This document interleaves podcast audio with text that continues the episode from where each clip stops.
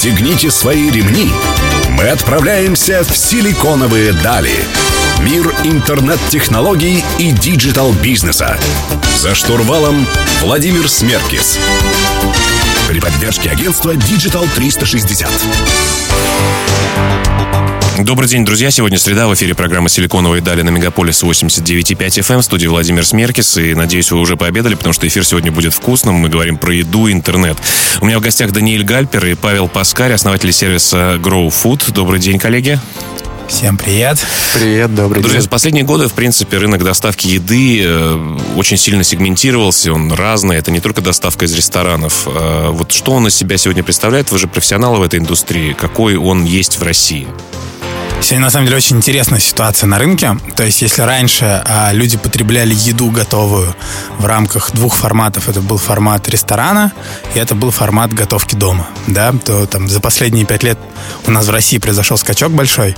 Появились сервисы on-demand доставки. On-demand — это когда тебе привозят сразу к двери, то есть ты хочешь покушать, нажимаешь, там за 40 минут, за, за час тебе приезжает еда. То есть там яркие представители — это Delivery Club, Foodfox, там Uber Eats, который сейчас, я думаю, Яндекс будет раскачивать.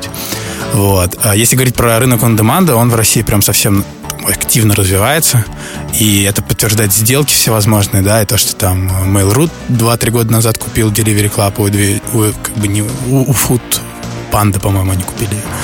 Да, ну, э, извиняюсь, что перебиваю, Да. но он demand, он э, тоже достаточно сильно эволюционировал, да, если раньше были специализированные рестораны, которые готовили в основном пиццу и суши и доставляли ее исключительно по доставке, сейчас в основном это рестораны классические, которые э, сервисы позволяют доставлять вам домой, да? А, да, здесь есть несколько форматов. Есть формат типа а-ля Додо Пицца, да, которые под on demand очень сильно затачивают свои процессы и там прям делают свою доставку и очень стараются под- сделать очень качественный процесс. Есть истории, которые а-ля Delivery Club, которые помогают ресторанам сделать доставку, помогают ресторанам выстроить процесс там и заказ. То есть он, безусловно, движется, да, но, в общем, это все такой единый тренд. Там на Западе он уже давно развивается, то есть там, если посмотреть, даже в Европе той же самый, там на каждом углу всевозможные Deliveroo, там, Delivery Hero и так далее. Вот, это очень хороший тренд. Вторая история, которая очень сейчас активно это то, что делает Азбука Вкуса, это Азбука Вкуса Daily. Да, это формат, э, ну, по сути, там, магазина у дома с готовой едой, где ты можешь подойти и поесть. Там есть при- пример на Западе, да, это Whole Foods, который купил Amazon. Это Mark Spencer Daily, который в Лондоне, да, там качает на всю Великобританию. То есть это очень, очень перспективный формат, и я думаю, что там на него пока зашла в основном азбука вкуса, перекресток, да, в этом участвует, но я думаю, что он пойдет и в нижний ценовой сегмент, появится очень много игроков. Вот. А Подразделение этого сегмента есть несколько сервисов, которые в бизнес-центрах встают и предлагают сотрудникам по такой же модели. а, То есть там такая касса, да, где набор готовых блюд а, предлагает им, соответственно, там, не в ресторан пойти на, на бизнес-ланде, да, а просто заказать, взять готовую коробочку. Формат а-ля Prime, да? А-ля Prime, да. Но Prime это больше все-таки именно как место, куда ты приходишь и берешь коробочки, да, это формат именно когда в бизнес-центре ты подходишь и, собственно, сразу забираешь там еду, которую хочешь. Вот. А еще один довольно крутой формат, который мы представляем, это формат подписки.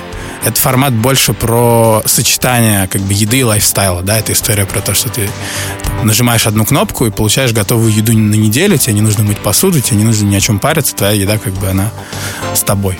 Вот В общем, эффективность в еде и доставке еды увеличивается. Теперь людям э, не то, что не нужно вставать э, с дивана для того, чтобы переключить канал, но и еда уже у тебя на неделю готова. Давайте продолжим беседу в следующем блоке относительно еды, ее доставки и интернета. Напомню, друзья, у меня в гостях Даниэль Гальпер и Павел Паскарь из э, сервиса Grow Foods. Оставайтесь с нами.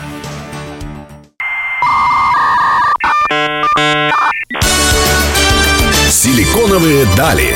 За штурвалом Владимир Смеркис. Друзья, вы продолжаете слушать программу «Силиконовые дали». В студии по-прежнему Владимир Смеркис. Мы продолжаем беседу с Даниэлем Гальпером и Павлом э, Паскарем, основателями сервиса Grow Food.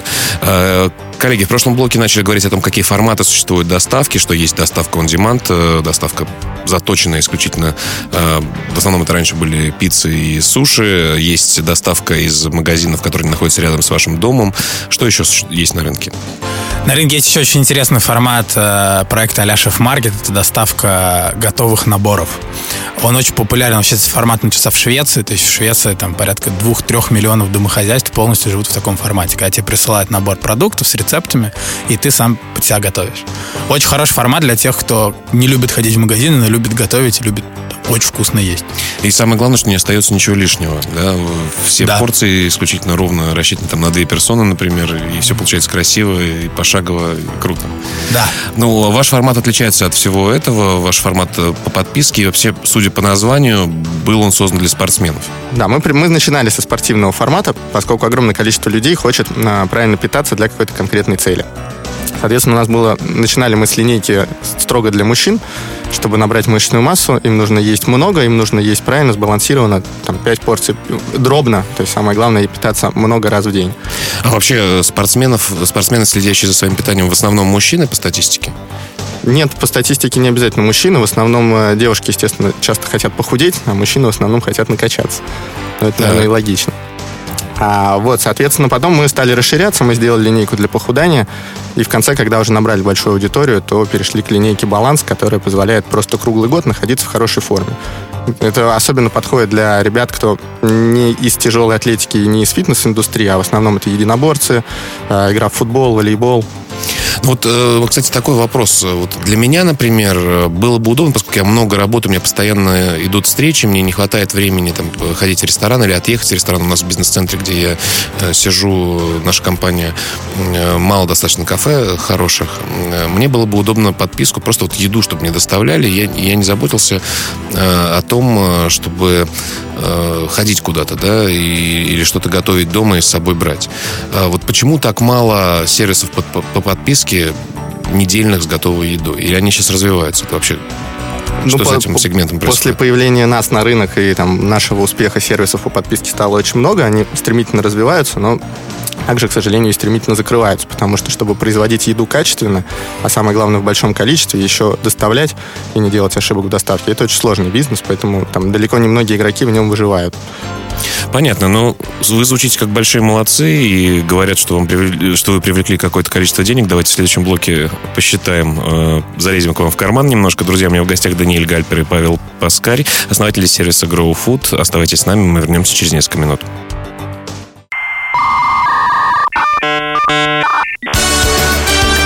Силиконовые дали. За штурвалом Владимир Смеркис.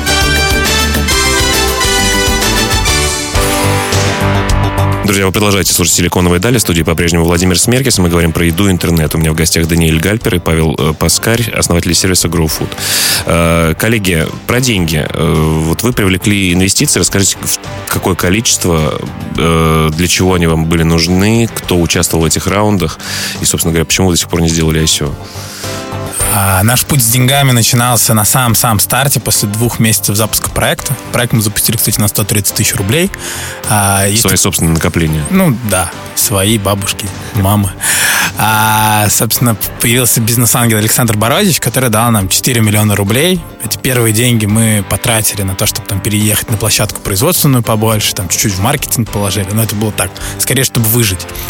Вот. А следующий раунд мы привлекли, наверное, где-то в мае 2016 года. Это был раунд э, в полмиллиона долларов от Adventure.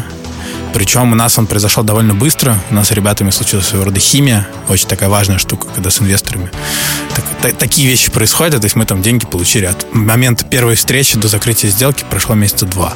Ну, это быстро для Это венчура. очень быстро, да. Это как бы именно уже до денег. В то время Бородич уже сделал свой экзит или нет? Не, Бородич еще не делал свой экзит, Бородич, наоборот, нам всячески помогал.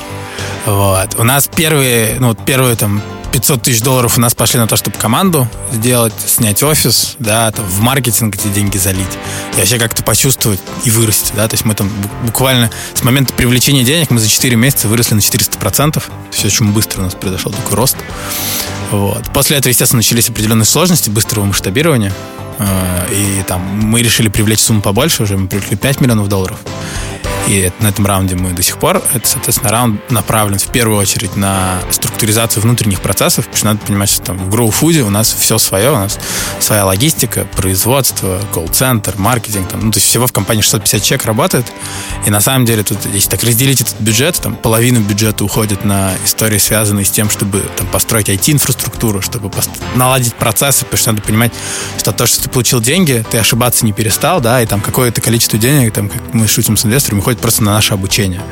Но вообще деньги не балуют стартап. Вот говорят, что, знаешь, нужно до последнего момента тратить свои деньги, ни у кого ничего не брать, не размываться и так далее. Вот когда появляется достаточно большое количество денег, нет ли соблазна его тратить не совсем корректно? Нет ли соблазна совсем сильно экспериментировать? А, отвечу тут честно. Безусловно, когда ты привлекаешь такие большие деньги, до этого у тебя их не было, ты ловишь звезду, и в управлении это тоже сказывается. Причем, безусловно, когда деньги как бы не совсем твои, как бы ты себя не заставлял, значит, ты к ним чуть-чуть по-другому. Но это очень быстро проходит. То есть нам потребовалось где-то месяца три, чтобы как сказать, взять себя в руки. Три месяца на Мальдивах позволили вам собраться? Не, мы много очень работали, то есть не было такого, что мы там как-то на эти деньги себе тратили. Я тут скорее говорю именно про решение, да, то есть ты где-то как бы чуть-чуть слишком там, щедр, да, можно жестче, резче оптимизировать и так далее. Но это скорее вопрос про опыт, то есть любому человеку это нужно пережить. Это такая история. А про стартап я считаю, что деньги его не балуют, потому что без денег очень сложно развиться и очень сложно как бы научиться чему-то. Ну, потому что если у тебя нету какого-то небольшого пространства, чтобы пробовать, да, возможно, не супер оптимально, но именно что там самое важное, это learning curve. Почему на Западе такие бешеные раунды инвестиций? Там половина раунда сливается, да, просто там, на какое-то обучение. Но это зато дает там тебе понять там две-три вещи, которые дальше дает тебе раскачаться очень сильно бизнес. Давайте в следующем блоке поговорим о том, э, что же у вас получилось из этих экспериментов. Друзья, мы говорим сегодня с основателями сервиса Grow Food. Оставайтесь с нами, мы вернемся через несколько минут.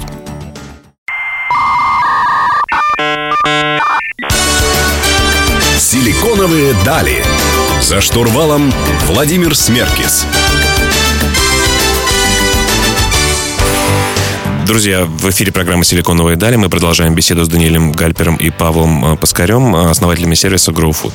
Э, друзья, у вас все выглядит как у американского стартапа мечты. Вы сделали на 130 тысяч рублей свой, свой первый сервис, начали что-то делать, получили первые инвестиции небольшие, потом такие же инвестиции только в долларах. Но все-таки, наверное, были ошибки, были какие-то факапы. Расскажите про них, пожалуйста. Ну, конечно, все, все как раз как в американских фильмах, показывают всегда красивую картинку, но много остается за кадром, и у нас все тоже это было. Наверное, самое основное это то, что когда ты делаешь небольшой стартап, он начинает расти, ты очень сильно уходишь в тактику и практически не занимаешься стратегией. Просто потому что никогда до этого раньше не делал и не умеешь а уходит какое-то время, чтобы научиться понять, почему это важно. И те решения, которые ты принимаешь сейчас, там, через год могут оказаться ключевыми. А, соответственно, основной фокус должен быть всегда на команду, какая бы ни была сильная команда, там, основатели и первые ребята, которые с вами это поднимали, нужно понять, что это вечный процесс, и чтобы построить действительно могучую там, компанию, империю, нужно собрать очень сильный штат и управленцев, и мидл звена, чтобы везде были мотивированные люди, которые понимают, как это развить в действительно большой работающий бизнес. И здесь были ваши ошибки, да? Здесь были наши ошибки. Мы... А ошибки в чем? Вы слишком много экономили, не позволяли хороших специалистов, либо наоборот разбрасывались э, зарплатами? Нет, скорее дело в том, что мы слишком мало сами участвовали в процессе найма и адаптации этих людей. То есть думали, что если хороший специалист, можно полностью да, делегировать мы, мы, мы делегировали этот процесс на HR, и когда приходил новый человек в компанию, мы там мало занимались его внедрением, это потом сказывалось. Основатели в первую очередь должны работать с людьми. Бизнес это на самом деле меньше про процессы и про деньги, деньги, бизнес это в первую очередь про людей. Хорошо, какие еще ошибки были у вас на, на вашем пути, э, кроме команды?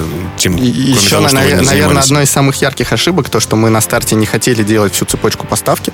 Нам казалось, что мы маркетингово-айтишная компания, лучше всего мы делаем маркетинг, поэтому мы будем продавать клиенту, а производить нам будут контрактные производства, возить может контрактная логистика. То есть просто возьмем все э, кусочки бизнеса, соединим их и будем маркетировать, что мы хорошо умеем делать, да? Да, да, примерно так. А все почему? Это, сделать... это экономически плохо работало? Или почему это ошибочный подход? Наверное, в премиум-сегменте, где есть запас, во-первых, по финансам, чтобы это делать, такой подход возможен. В лоу-кост-сегменте, в диск- супер-дискаунт, которым делаем мы, такой подход практически невозможен экономически. Это раз. Но самое главное, это даже не деньги, самое главное, это управляемость всей этой системы. То есть она будет работать только на идеально отточенных процессах. А чтобы их идеально отточить, это должна быть твоя структура, которой ты можешь управлять, быстро ее перенастраивать, сочетать друг с другом. Когда это куча подрядчиков, какие бы хорошие они ни были, Это делать очень тяжело, потому что тебе надо менять свои процессы и процессы другой компании, которая, которая не твоя. Это сложно. Понятно. Ну и как быстро вы сделали работу над ошибками? Насколько вы мобильны были в своих решениях, изменениях процессов? Сложно сказать. Нам примерно, наверное, потребовался год, чтобы все это для начала осознать, принять и начать это делать. И работа над ошибками, она вот идет и по сей день. Какие-то вещи мы смогли быстро починить, а вот что касается производственной истории, то тут как бы работа в самом разгаре, я бы так сказал. Но еще наверняка очень много процессов, которые предстоит вам э, модифицировать и сделать лучше. Конечно, когда стартап растет с такой скоростью, в этом есть, помимо эйфории, определенные минусы. Просто не успевают образовываться определенные службы, люди, отделы, и без них потом будет, конечно, крайне критично. Пока это не отстроить, компания не вырастет. Ну, давайте об этом поговорим как раз-таки в следующих блоках. Друзья, у меня в гостях Даниэль Гальпер и Павел Паскарь, основатели сервиса Grow Food. Оставайтесь с нами.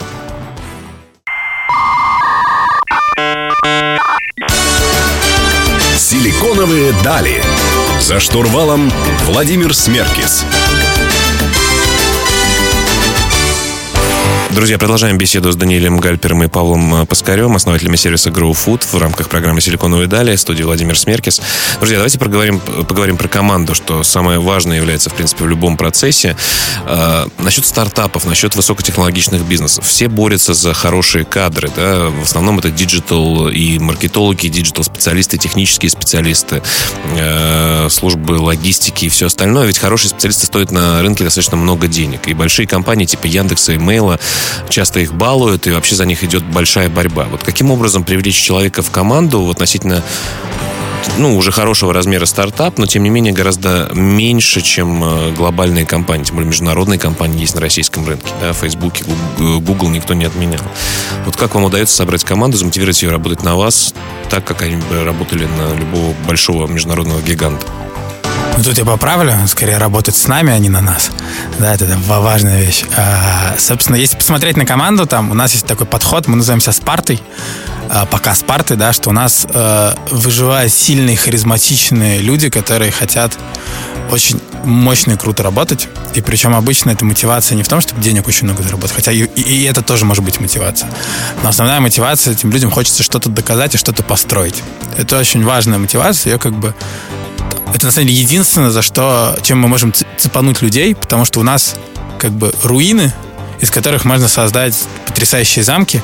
И если вот человек смотрит на это и думает, офигеть, что я сейчас могу с этим сделать, его это очень мотивирует. И это то, чем мы сильно как бы выигрываем по сравнению с Яндексом и с Мейлом. У нас нет ограничений, у нас как бы можно любую идею очень быстро привести в действие.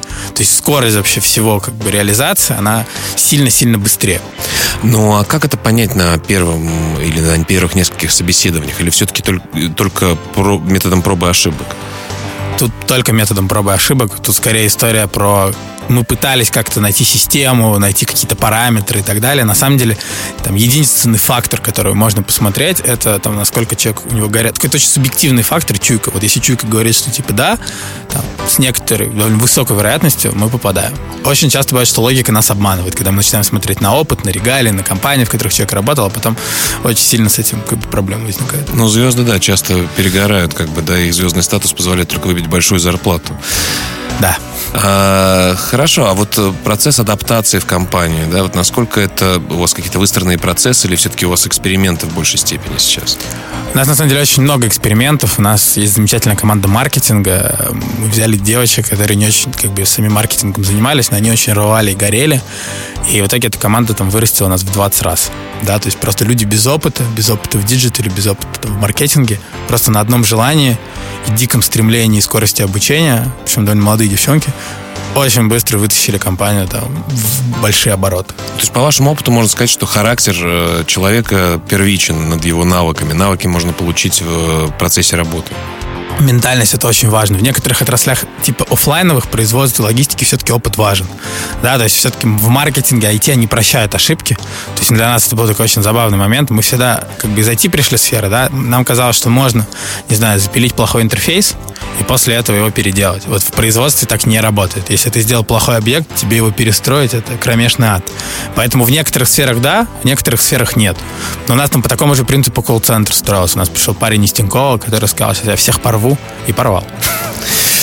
Ну, видите, когда выбирайте хороших людей себе в компанию, мы говорим про фудтех. Друзья, оставайтесь с нами, мы вернемся через несколько минут.